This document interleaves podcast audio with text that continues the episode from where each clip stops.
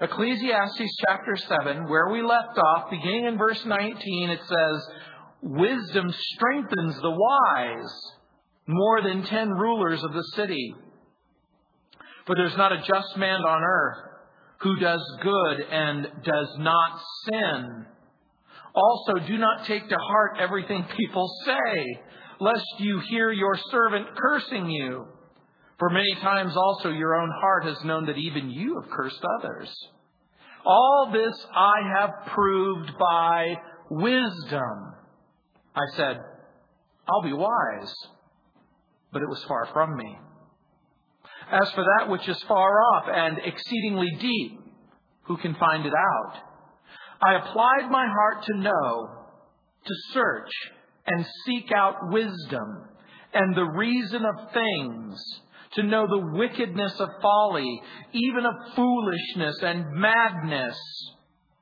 And I find more bitter than death the woman whose heart is snares and nets, whose hands are chains or fetters.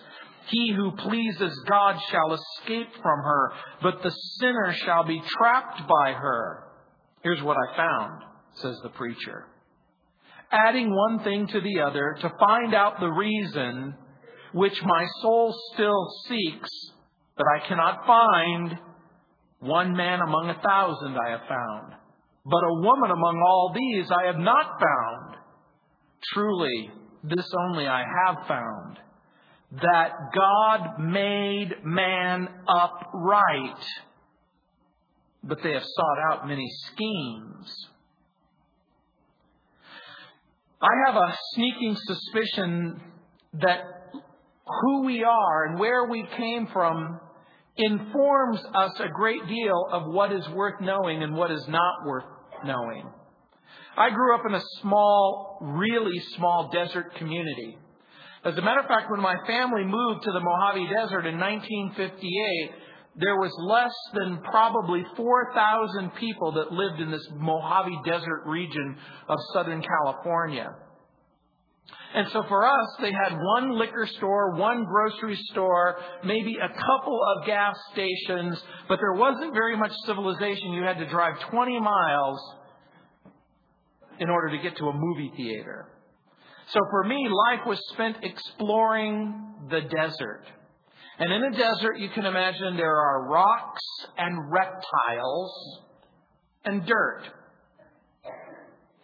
And so life for me revolved around exploring this desert and going to school. And so we learned about life and we learned about wisdom.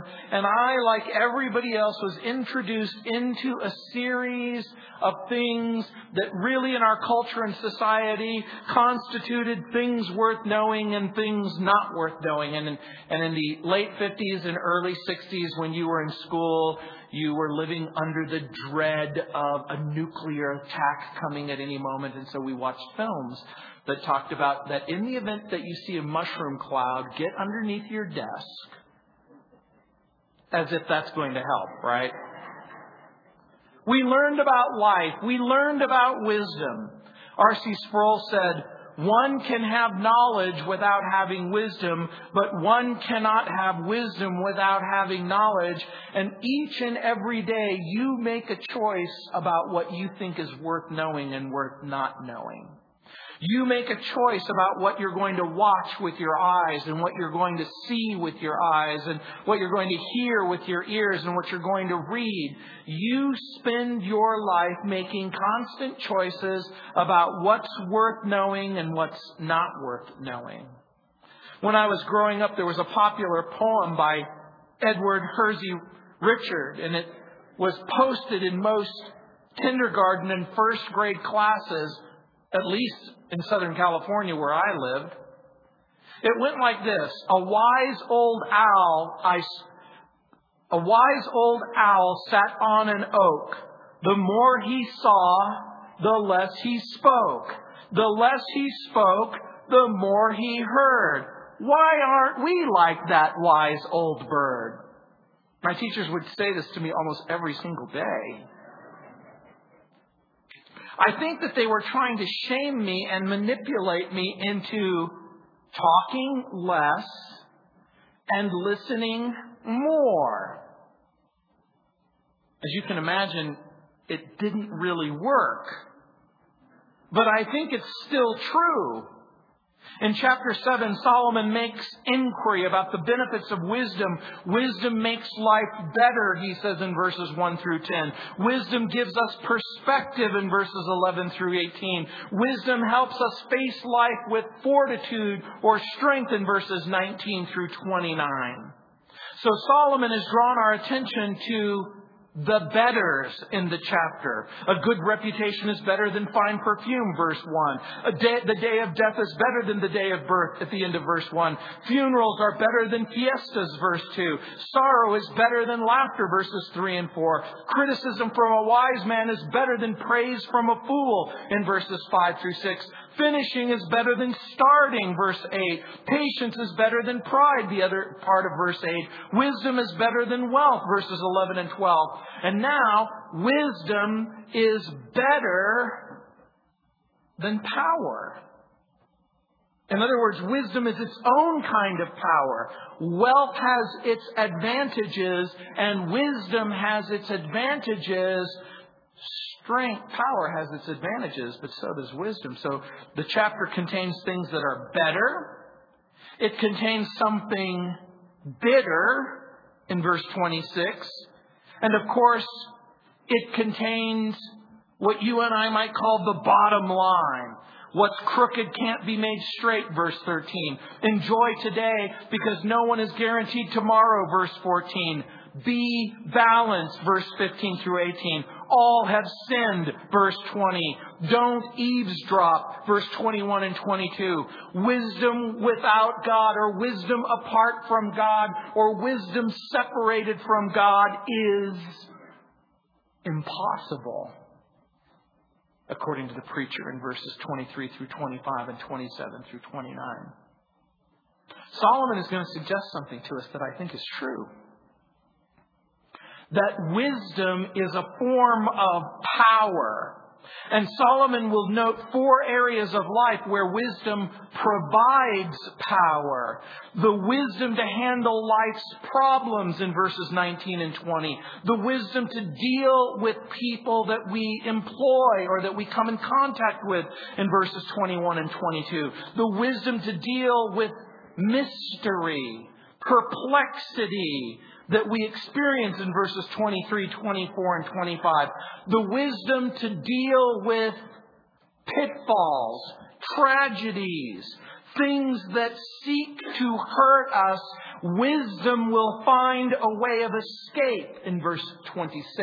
27, 28, and 29. And so he begins in verse 19, wisdom strengthens the wise more than ten rulers of the city. As a matter of fact, the NIV translates this wisdom makes one, one wise man more powerful than ten rulers in a city. In what way? How is that? The idea is that the wise person fears the Lord. And because the wise person fears the Lord, the wise person doesn't fear anything else or anyone else, it says in Psalm 112. In other words, the fear of the Lord is a seminal or a central fear that will cause every other fear to disappear. If you ask and answer the question, What am I afraid of? Your answer should be, I am afraid of the one person who makes the decisions about every person. The one who gives life and brings death. The one who we will all stand before and give an account of our life. So what he says is wisdom strengthens the wise. Wisdom brings strength and skill. By the way, one of the Hebrew words for wisdom is chokmah. Now, that word appears some 300 times in the Old Testament. It's translated be wise. It's translated wise. It's translated wisdom. But that word, the root meaning of the word is skill. In other words, a chokmah was a special talent. It was a special ability. But it could also refer to skills of all sorts. You might have a special skill of singing or engraving. You might have artistic abilities. You, you might have special skills when it comes to math or science or speaking. You might have almost extraordinary talents in some particular subject. The Hebrew people would use the word chokmah to describe the special skill set of an artist. As a matter of fact, in the Old Testament, when it talked about fabricating the high priest's garments, the word used to describe the fabrication is chokmah, the special skill, if you will, in Exodus 28:3. The engravers who engraved the artistic things in the tabernacle. It was said that they possessed chokmah. But what's interesting, ants, badgers, locusts, spiders, when a spider spins its web, when the ants gather together in order to store up over the winter, the same Hebrew word is used to describe what they do. As a matter of fact, people who fashioned idols were said to use it with chokmah, and navigators, when they would plot a course in order to go in a specific direction, they used the same word. So one of the ways that we might think about wisdom broadly, generically, is as a skill set or life skills. People have probably already talked with you about your skill set or this compilation of abilities that you have in order to do whatever it is that you do. The skilled artisan takes materials basically and takes chaos takes the raw materials and then transforms them into something beautiful and useful. Now, clearly, God uses wisdom. As a matter of fact, the Bible even describes that God took chaos and it became creation. Remember, in the beginning, the earth was without form and void. Darkness was upon the face of the deep. The Bible says that the Spirit of God hovered over the face of the waters, the Bible seems to indicate that God used wisdom or skill to create order, meaning, direction. Now, the reason why this becomes important is because the wise person who walks before the Lord receives the tools, the resources, the skills necessary to face life's challenges. Whether the challenge is you have a health issue, or whether the challenge is an economic issue, or a social issue, or a family issue, or a friendship issue. In other words, part of the point that the Bible is trying to impart to you is that you have been given a special set of gifts and skills in order to handle life life's challenges and problems. We face pressure from the world, from our family, from our friends, from Satan. But the Bible teaches that the greatest challenge that we face, the greatest enemy that we have to confront is sin. And the Bible teaches that sin is the dominant fact of human experience. And so it becomes one of the major themes throughout the Bible. In the human world, apart from God, apart from God's revelation, we come up with unbiblical solutions to the ongoing problem of sin. People understand that they have challenges, that they have issues that they have to deal with. Some of them are addictions. Some of them are drugs or alcohol or sexual addictions or whatever it is that you're dealing with. And as you can imagine, people in the world try to still solve their problems. But if the root problem is sin, and you never address the issue of sin, and you never deal with sin, then the chances are you'll never deal with the problem. For some, they simply assume or presume that sin is an illusion or that sin is a misconception based on a false theory of what constitutes right and wrong. It often manifests itself in comments like, Who are you to say what is right and wrong? When a person says to you, Hey, who are you to say what's right and wrong? What do you suppose the right answer is? You're exactly right. Who am I to say what is right and wrong? I defer to God and I defer to the Bible. I actually believe that there is a moral governor. That there is a person who becomes the very definition of right and wrong. Is there a God? Is there a creator? Does this creator have the ability to create a standard, a basis of right and wrong, a real God? If there is a real God, then is this real God a moral God, a just God, a God who speaks and reveals his character and his will? And so in the end, sin must include a discussion of whether human beings are subject to a moral God and whether or not this moral God has really revealed himself in time and space and whether or not human beings are morally accountable to this God. You know, another common view of sin is that it's just simply selfishness.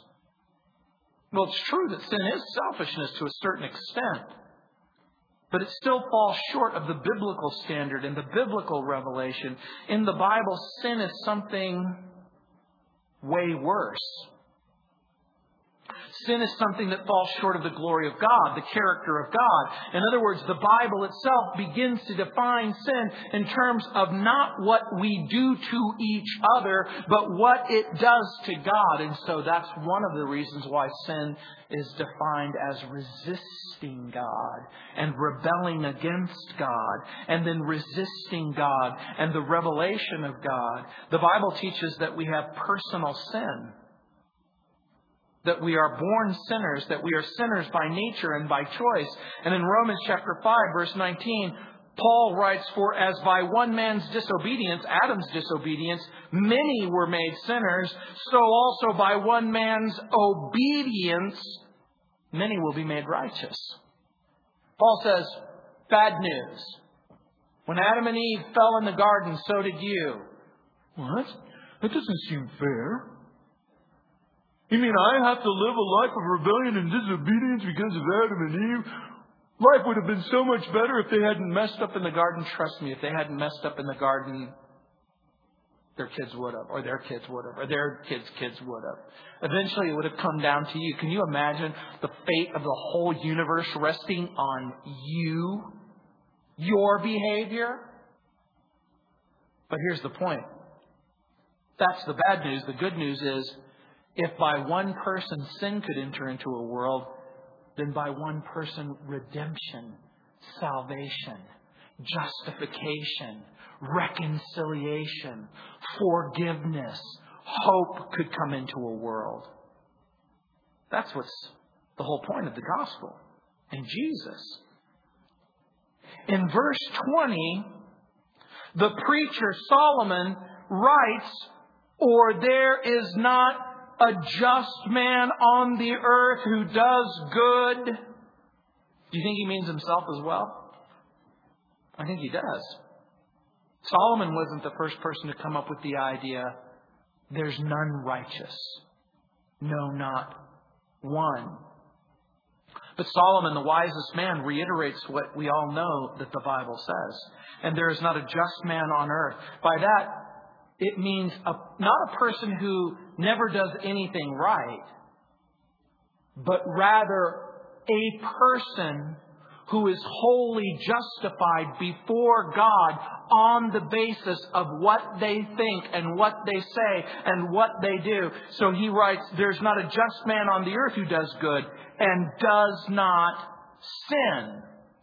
The point that he's making in this very opening salvo is that wisdom, God's wisdom, the revelation of God will impart, provide for you the strength to do what's right instead of what's wrong. Have you ever said to yourself, Lord, I want to do what's right, but I wind up doing what's wrong? The Bible says that God's willing to strengthen you and give you wisdom. on how to act and how to respond. And so we have wisdom to act and then we have wisdom for work. Look what it says in verse 21. Also, do not take to heart everything people say, lest you hear your servant cursing you. Part of the point that he's making is don't eavesdrop. Do not take to heart everything people have to say. But there's something inside of us that really wants to know, doesn't it? What are people saying? What do, what do people what do people think about me? What are people saying about me? We are preoccupied by what people think of us and say about us. Blaise Pascal, the 17th century philosopher and mathematician, said, If all men knew what others say of them, there would not be four friends in the world. The wise person despises gossip even if they're the subject of the gossip. It was Charles Spurgeon who told his students in his wonderful book, Lectures to My Students, that a minister should have one blind eye and one deaf ear. He says, quote, you cannot stop people's tongues, he said, and therefore the best thing to do is to stop your own ears and never mind what is spoken. There is a world of idle chit chat abroad, and he who takes note of it will have enough to do. Warren Wiersbe goes on to say that honesty requires us to admit that sometimes we say things that we shouldn't.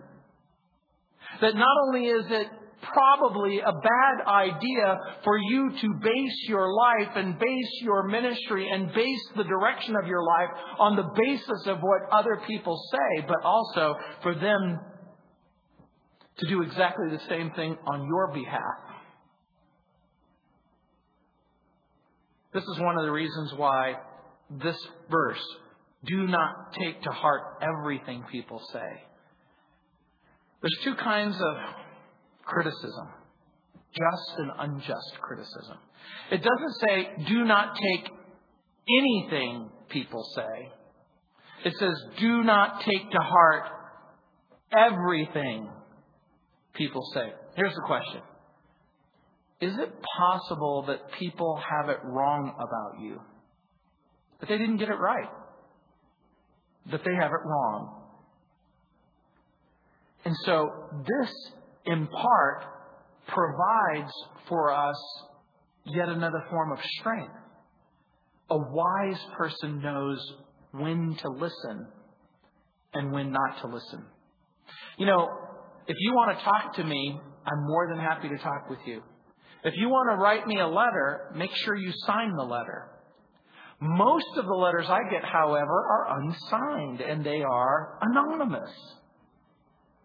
Now, that doesn't mean I ignore them or won't even read them, but I'm less likely to take them seriously unless they're signed.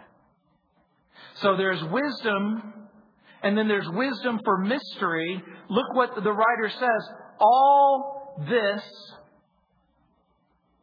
I have. Did I do verse 22? For many times also your own heart has known that even you have cursed others. In, in a sense, that, that means, hey, look, it's bad when other people talk about you, but it's also bad when you talk about other people. And so, the best idea is to remember this. Great people talk about ideas. Average people talk about things. Small people talk about other people. Just tuck that away somewhere. Verse 23 All this I have proved by wisdom. I said, I'll be wise. But it was far from me. Here's what Solomon is saying I know that wisdom is important. I know that knowing things seems to be important, and then how to handle that knowledge seems to be important. He says, All this I have proved by wisdom. I said, I'll be wise, but it was far from me. In other words, what he's basically saying is that wisdom may give you power, but wisdom doesn't give you the power to know everything about everything. But here's the key concept Wisdom gives you the power to live with the things you don't understand. That's what he's saying. Well, I don't know everything.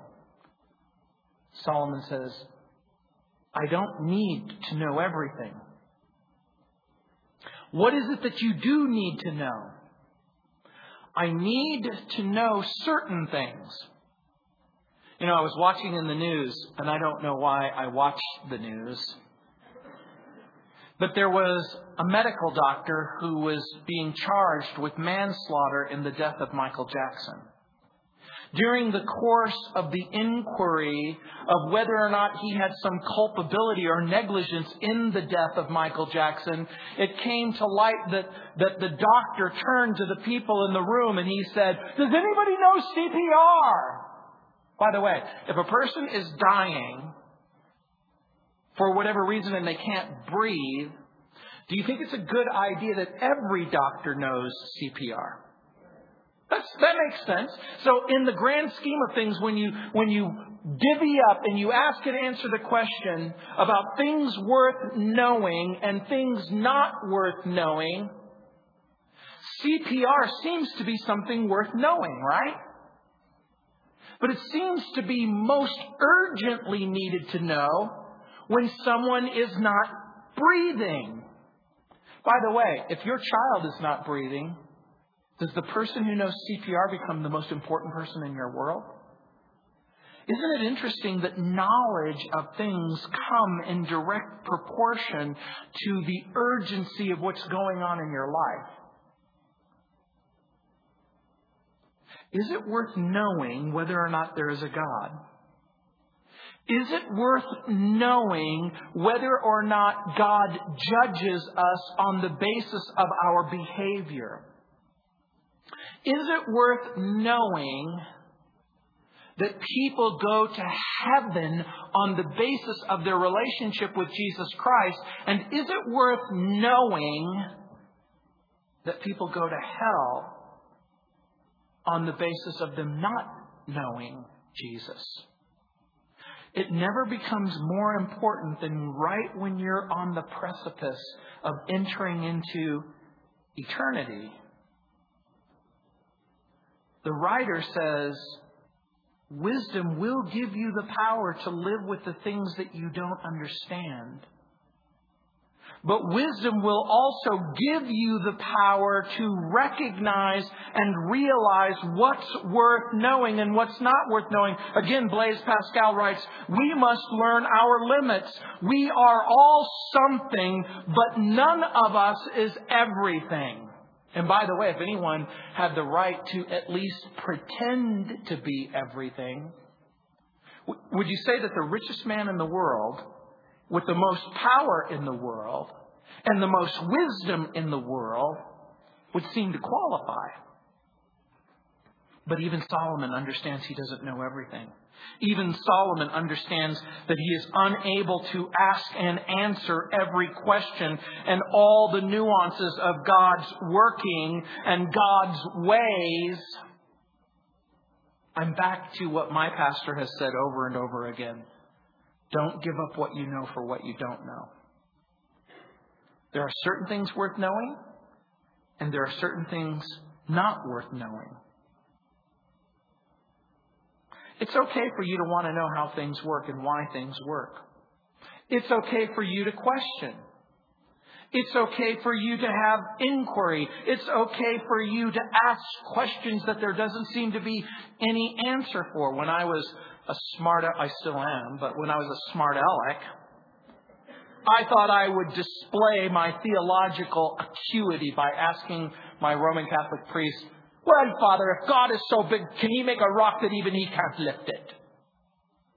Well, son, you know, that's a mystery. Yeah, the world is full of mysteries. There's all kinds of mysteries in the world. The smart priest should have said, Son, you're a stupid idiot. You've asked the wrong question. The right question is, would God make a rock so big that even He can't lift it? You see, God isn't as stupid as you are. So we have to think things through. So in verse 24, Solomon says, As for that which is far off and exceedingly deep, who can find it out? Verse 23, Solomon admits there are things that are far from me. Now he admits there are some things that are exceedingly deep, and who can find it out? By the way, Stephen Hawking wasn't the first person to think about a theory that would account for all things. Solomon clearly is one of the very first person to come up with the concept, both the philosophical and the scientific concept of what is the nature of reality? Why are things the way that they are? How do we account for our presence on this planet? Solomon was one of the first people who wondered out loud whether or not there is a singular theory for everything, and he found out that there are certain things that he just simply couldn't answer. Real wisdom will allow you to allow God to speak. Real wisdom will allow you to ask and answer questions that lead and guide to more questions and answers. Let me just be very clear here. The Christian, the Christian, the person who loves the Lord, the person who loves the Bible, the person who loves this family, the Christian is never afraid of the truth. The truth never should be something that we fear. It should never intimidate us. It should never aggravate us. It should never bring us to a place where we go, wow, I wonder, I wonder, I wonder if the Bible's not true and God's not real and Jesus isn't really the Lord and He didn't really die on the cross. He didn't really rise from the dead. Are you obsessed to know the truth? I hope so. Solomon says, I wanted to know everything. And then I discovered something that there are limits to things that even I could know. John Elway was being interviewed on KOA today. One of the reporters said, you know, remember when you entered the league and you were a rookie and you thought you knew everything and now you go right to the top of the Broncos organization? Doesn't it bother you a little bit that you have no experience whatsoever? John Elway said, I know what I don't know. Isn't that a great answer? I know what I don't know. And I know that when I don't know, the right answer is to find someone who does know the answers. You know what? That's wisdom. When you played in the league for 16 years, when you survived everything that he survived, and, and he says, Look, I'm willing to concede that I don't know everything. And I'm also willing to concede that what I don't know, I can surround myself with gifted people who can supplement my ignorance. That is wisdom. There is freedom and power in not being a slave to the unknown, but by believing that certain things can be known and inquiry can be made legitimately to those things that aren't known. In verse 25, he says, I applied my heart to know, to search and seek out wisdom, to seek out new life and new civilizations, to boldly go where no man has gone before. Yeah, now you know where the writers of Star Trek ripped off those great lines. Solomon said, I applied my heart to know. The suggestion is he has a heart, and the suggestion is also that knowledge is possible. You know, by the way, we live in a world where there are two large camps. One camp says you can know something. Another camp says you can't know anything. The problem with the camp that believes you can't know anything is a self-refuting argument. You can't know anything. Examine the logical coherence of even that sentence. You can't know anything. How do you know that you can't know anything if in fact you can't know anything? And if you can't know anything, how can you know that nothing is in fact anything or that anything is nothing? I know what you're thinking. I'm going to chew on that a little bit. To search and seek out wisdom and the reason of things. To know the wickedness of folly. And here's part of the challenge, even as we look at the text. When a person embarks on a journey to know the wickedness of folly, it's a dangerous journey. For the person who says, I wonder how many beers I can drink before I actually die. I wonder how many hits of acid I can eat before I completely disappear into oblivion. For the person who wants to know the wickedness of folly. For the person who's willing to explore the depths of depravity and wickedness, they might find themselves on a journey that ends abruptly even of foolishness, he says, and madness. Do you know what he's saying? I'm wondering whether or not there's anything that can be known. I'm wondering whether or not I can benefit from foolishness and madness. Solomon searches for the scheme. That's what reason means here. The reason of things, the way things are, the schema. He finds no final answers to his questions. In 1980, Time magazine noted a renaissance of inquiry. A long time ago, there was a paragraph that I found, quote, God, question mark, wasn't he chased out of heaven by Marx, banished to the unconscious by Freud, announced by Nietzsche to be deceased? Did not Darwin drive him out of the empirical world? Well, not entirely in a quiet revolution in thought and arguments that hardly anyone could have foreseen only two decades ago. God is making a comeback. Most intriguingly, this is happening not among theologians or ordinary believers, but in the crisp intellectual circles of academic philosophers where, where, they, where the consensus has long banished the Almighty from fruitful discourse. Now it is more respectable among philosophers than it has been for a generation to talk about the possibility that God exists. It's interesting to me that in spite of a culture's commitment to philosophical naturalism, it's hard for a people to abandon something that is so deeply ingrained inside of each human heart. Remember what the Bible says? Only the fool has said in his heart, there is no God. I remember hearing the story in the former Soviet Union where a communist got up and he began to preach Marx and atheism and why it's foolish to believe in God and it's stupid and ridiculous to believe in God. And he talked for hour after hour. And then one guy came up and said this simple phrase, He is risen. And everyone in the crowd said, He is risen indeed.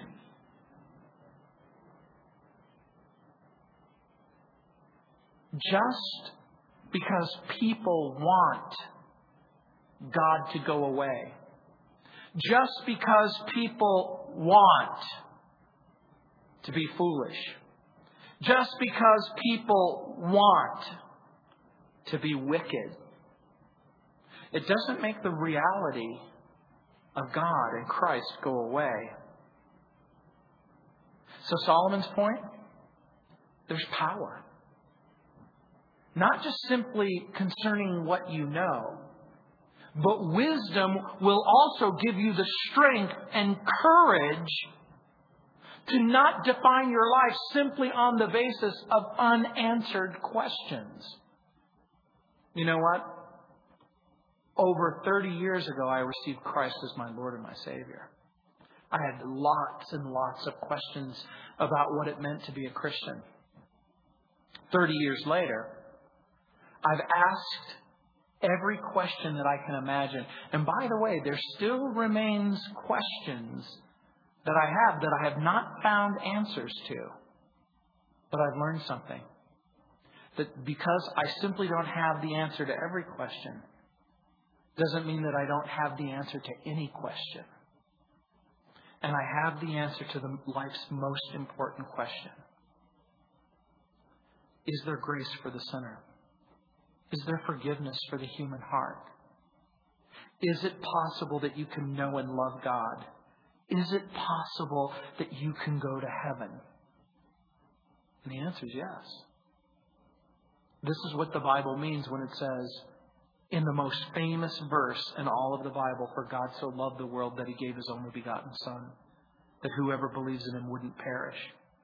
This is what the Bible means when it says that Jesus Christ came into the world to seek and to save that which is lost. So there's power, even in the midst of mystery. There's power Wisdom provides power even for danger. Look at verse 26. And I find more bitter than death the woman whose heart is snares and nets, whose hand are chains or fetters. He who pleases God shall escape from her, but the sinner shall be trapped by her. He, he's talked about what's better. He's talked about the bottom line. He talks about what's bitter. What else can wisdom do? Here's what he's saying. And I find more bitter than death the woman whose heart is snares and nets. Here's what he's saying. Wisdom, if you will allow it to, will help you avoid danger, steer clear of traps and pitfalls. By the way, Solomon points out the pitfall of an illicit relationship. In the Living Bible, this is what this passage says, quote, a prostitute is more bitter than death. May it please God that you escape from her, but sinners don't evade snares, unquote. Here's the idea. Wisdom will keep you from falling into the trap. But there are people that no matter what you teach them, and no matter what you say to them, they're still going to fall into the trap. Does the presence of truth always guarantee the presence of virtue? What do you think the answer is? The answer is no. There are many people who know the truth, but in spite of their knowledge of the truth, they still choose to do that which is wrong. Here's what he's saying. There's a woman whose heart consists of traps and nets, whose hands are chains. Here's what I suspect that he's saying. Solomon himself, it would appear, struggled with sexual seductions and addictions. Did he? Ray Stedman thinks so. Here's what he writes, quote, He went looking for love and thought he would find it in a relationship with a woman. He went looking for that which would support him and strengthen him and make him feel life was worth the living. But what he found was nothing but a fleeting sexual thrill. He found himself involved with a woman who did not give what he was looking for at all. He still felt the same empty loneliness as before. One Bible teacher writes, Solomon made his choices. He suffered heartbreak. He paid the price. He lived to tell the tale. He wants that tale to serve as a warning. Think, he's saying. Don't get caught up in the reality or the thought or the ridiculous myth that grass is greener on the other side. All you need, all your joy is on your side of the fence. Here's what he's saying. Follow God's advice. And by the way, all of life boils down to that. Follow God's advice or ignore God's advice. What happens when you follow God's advice? It leads to forgiveness and hope and joy. What happens when you ignore God's advice? Sinners walk into a trap. Sinners refuse to believe the truth. Sinners believe that the affair is really love. By the way, is an adulterous relationship love? Or is it the illusion of love? You see, I'm going to tell you, in Solomon's perspective, it's the illusion of love because it's a pitiful misrepresentation of what God meant it to be. And so, in this illusion, the so called lovers can only imitate what really constitutes intimacy, but the fact is that they can never, ever, ever have true commitment. Solomon spends a lot of time, by the way, talking about wisdom and immorality. In Proverbs chapter 2, Solomon talks about acquiring wisdom by listening to instruction, by asking for it, by searching for it, like buried treasure, like precious metal. When wisdom enters your heart, it says in Proverbs 2.11, discretion will preserve you. Understanding will keep you from the immoral woman, from the seductress. Proverbs 2.16, from she who flatters with her words, who forsakes the companion of her, of her youth and forgets the covenant of her God, for her house leads to death, her paths to the dead. None who go return, nor do they regain the paths of life. To put it plainly, wisdom gives you the power to resist immorality. That's what he's saying. This becomes an important, important insight for each and every one of us. Because this is what the Bible says. Knowing what God has to say, believing what God has to say, and then doing what God has to say will give you the power that you need to love Him and serve Him. By the way, what does sexual immorality and marital unfaithfulness do to a relationship? The Lord God Himself in the book of Jeremiah uses sexual infidelity in graphic terms as a metaphor to describe the mental and emotional and spiritual damage and disconnect that happens. By the way, Solomon, his own mother, his own father, what were the circumstances in which they met? Adultery, infidelity, murder.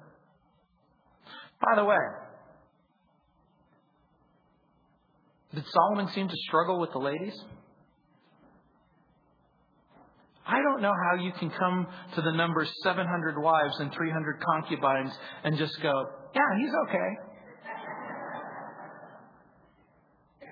As a matter of fact, the Bible says that Solomon himself was snared by foreign women. They drew him away from the Lord. They drew him towards the worship of pagan deities. So how do you escape the evil woman? Listen, Solomon's words are fear God, seek God, please God. Verse 27. Here is what I found, says the preacher.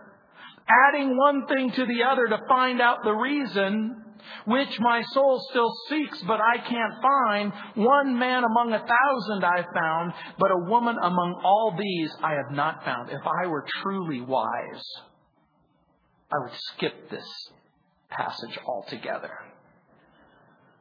I would just say, let's move on. But as a Bible teacher, I'm bound to at least try and help you think about the text it would appear that Solomon believed the whole human race were slaves to sin. True or false? I think that's true. And so far, so good. Solomon then goes on to say that in his experience, only one man in a thousand is wise. That may be true or false. I mean, we have no reason to believe or disbelieve him. But he says, not one single woman. What are we to think about what Solomon is saying? I think we remember again 1 Kings chapter 11 verse 3. And he had 700 wives, princesses, 300 concubines, and his wives turned away his heart. How many women in his life? 1,000. Did any of those 1,000 women lead him in the right direction? I think we're not fair. And we're not fair to the text, and we're certainly not fair to Solomon. if we conclude that Solomon believed that women were less intelligent than men. That would be misreading the text and misreading both the intention of the text and, and the context. Because over and over again, Solomon speaks highly of women. Proverbs 12, 4, 14, 1, 18, 20, 19, 14. The whole book of Proverbs chapter 31, the whole chapter in the book of Proverbs, wisdom is described as a beautiful woman, not a beautiful man. So what are we to think? I'm going to suggest to you that in Solomon's day, women were rarely accorded an, an, education. And even when Deborah ruled over the land, it was seen as a judgment on sin. But just because Solomon had really bad experiences with ladies doesn't mean that there is no such thing as a wise woman. As a matter of fact, we get exactly the opposite testimony in the New Testament, where women over and over again respond in wisdom to the things of God. It was Eleanor Roosevelt who said, No one can make you feel inferior without your consent. And so in verse 29 it says, Truly this only I have found, that God made man upright in other words, he's going back all the way to the beginning. Genesis 1 1. Truly, this only I have found that God man made man upright. When God created human beings, he didn't create them wicked or evil or stupid or foolish. He created them wise and perfect and with the ability to enter into friendship and fellowship with Him. But they have sought out many schemes Things have changed. Adam changed. Eve changed. In Proverbs 2 6, this is what it says For the Lord gives wisdom. From his mouth come knowledge and understanding. Who's the source of wisdom? God. Who does he impart wisdom to? To whomever he pleases. One of my favorite stories is George Washington Carver. I don't know if you knew this, but today, January 5th. Today, on this date in history, this was the day that George Washington Carver died. He was born in slavery. He became one of the greatest agricultural chemists the world has ever known. He single handedly saved the South when the boll weevil destroyed the cotton crop. He redirected his energies to the peanut. He literally found hundreds of uses for the peanut and the sweet potato. He was invited to testify before the Senate committee. And one of the senators said, Dr. Carver, how did you learn all these things? And George Washington Carver said, from a book. And the senator said, Which book? And he said, The Bible. And the senator said, Dr. Carver, does the Bible have a lot to say about peanuts? And Dr. Carver said, No, Mr. Senator, but it does tell me about God. And God made the peanut. I asked him to show me what to do with the peanut. And he did.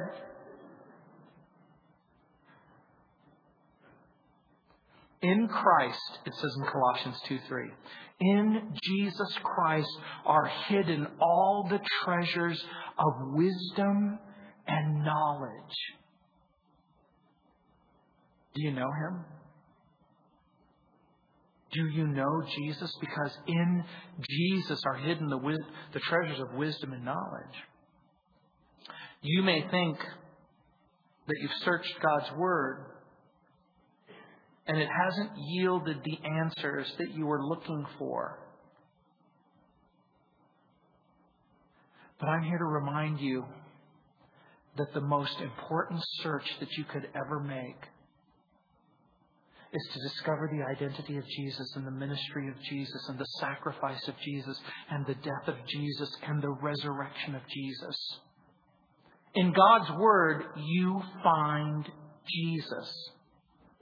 In God's Word, you find not just wisdom and knowledge, but the power to live a life avoiding the pitfalls, avoiding the snare, snares, avoiding the, the temptations. You will be given the power to meet the challenge and face the test. Solomon has made his point. Wisdom makes life better. Wisdom makes life clearer. Wisdom makes life stronger. Do we always know what God is doing? No. But we've been given a portion, a ration. We've been given enough information to know that God is in the business of doing what's right instead of what's wrong, what's good instead of what's bad, what's redemptive instead of what's condemning. You know, the Bible says that there are certain things that can never be joined light and darkness, heaven and hell, wisdom and foolishness, holiness and sin. That's why Jesus comes. That's why he dies. So that you can be taken out of darkness and into light so you can be taken out of foolishness and into righteousness. So you can be redeemed. Let's pray. Heavenly Father, Lord, we thank you for instruction. Lord, we know that you've placed Solomon's words in this book so that we could hear and get a better understanding of what knowledge and wisdom is and why it's important to each and every one of us. Lord, we thank you for the whole counsel of God. That we aren't simply limited by what Solomon says, but we have the magnificent, wonderful privilege of being able to know what you've said from Genesis to Revelation. And Heavenly Father, you've given us instruction that we can turn from darkness into light that we can turn from death into life. That we can abandon our unbelief and our wickedness and we can find hope and redemption and forgiveness in Jesus. And I pray for that person who may have found himself or herself here and they've never really known you. Lord, I pray that they would ask the most important question that could ever be asked. How can I experience hope and forgiveness for my life? How can I be redeemed? And Lord, we know the answer. Here is love in that while we were yet sinners, Jesus Christ died for the ungodly. That his sacrifice gives us life and hope. That if we will turn from our sin and our unbelief, if we will receive Jesus as our Lord and our Savior, the Bible says, to them he gave the promise to become the children of God. And so again, Lord, we thank you, we thank you, we thank you for the sacrifice of Jesus.